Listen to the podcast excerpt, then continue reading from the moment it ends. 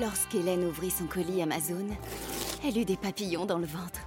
Ce double compartiment, ces huit modes de cuisson, c'était la friteuse sans huile de ses rêves, à un prix si bas qu'elle ne put résister. Ça mérite bien 5 étoiles. Des super produits et des super prix, découvrez nos super offres dès maintenant sur Amazon de Radio Classique avec David Abiker. Et avec euh, Guillaume Tabar. Bonjour Guillaume. Bonjour David. Alors, ce matin, vous nous parlez du Salon de l'Agriculture.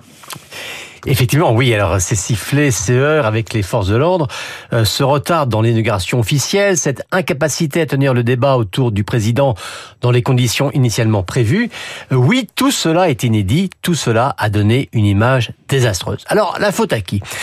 Il y a bien sûr l'incroyable imbroglio autour de la vraie fausse invitation des soulèvements de la Terre, euh, cette organisation que Gérald Darmanin avait qualifiée d'éco-terroriste et dont il avait demandé la dissolution. Alors Emmanuel Macron a nié avec la dernière énergie avoir voulu les inviter, mais c'est quand même bien à l'Élysée que l'idée a été évoquée.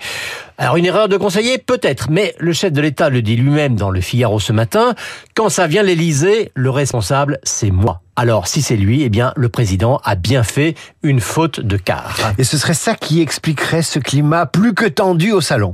Alors, là encore, Macron le nie catégoriquement en assurant que durant les 13 heures qu'il a finalement passé sur place, personne absolument personne, dit-il, ne lui a parlé de cet épisode. Non, pour le chef de l'État, le chef du salon aurait une seule et unique explication, l'attitude de la coordination rurale qui aurait décidé en toute hypothèse de perturber sa venue, de la saboter même, une coordination rurale dans laquelle il ne voit que le bras armé du Rassemblement national.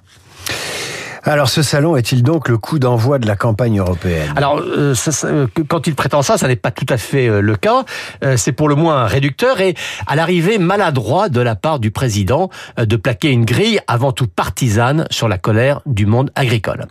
Dans le Figaro toujours, il confie quand vous avez des centaines de gens qui brandissent un drapeau réclamant le Frexit, ce ne sont pas des organisations agricoles. Mais identifier la colère qui s'est exprimée contre lui à une opération du RN, eh bien, c'est donner le sentiment de ne pas comprendre les motivations profondes de ces crises qui sont économiques, sociales, existentielles, bien avant d'être politiques. Et puis c'est un fait que Jordan Bardella, lui, a été bien accueilli hier au Salon d'agriculture Et plutôt que de dénoncer l'entrisme du RN dans les syndicats agricoles, bah, le chef de l'État devrait plutôt se demander pourquoi cet électorat longtemps hermétique au lepénisme est aujourd'hui attiré par lui. Les européennes sont-elles lancées? C'est le coup d'envoi ce bah salon de l'agriculture? Et ça, Macron ne s'en cache pas. Il polarise et dramatise à l'extrême sur les questions agricoles européennes, qui sont finalement les deux faces d'une même médaille. Le clivage est là, nous dit-il, en confiant qu'il fera tout ce qui lui paraîtra utile durant cette campagne, y compris, pourquoi pas, tenir lui-même des meetings. Je n'exclus rien, dit-il. vous voyez, hein, on nous promettait un match Bardella-Attal. En fait, on va carrément assister à un duel Macron-Bardella. L'éditorial de Guillaume Tabar a retrouvé en vidéo sur le Figaro.fr, de même que l'entretien qui va suivre avec une femme que vous trouverez en photo sur Internet, encadrée par Vladimir Poutine et son inamovible ministre des Affaires étrangères, Sergei Lavrov. Et pour cause, cette femme a été ambassadrice de France auprès de la Fédération de Russie de 2017 à 2019. Cette grande diplomate qui fut également en poste en Chine et en Grande-Bretagne est l'invitée de la matinale.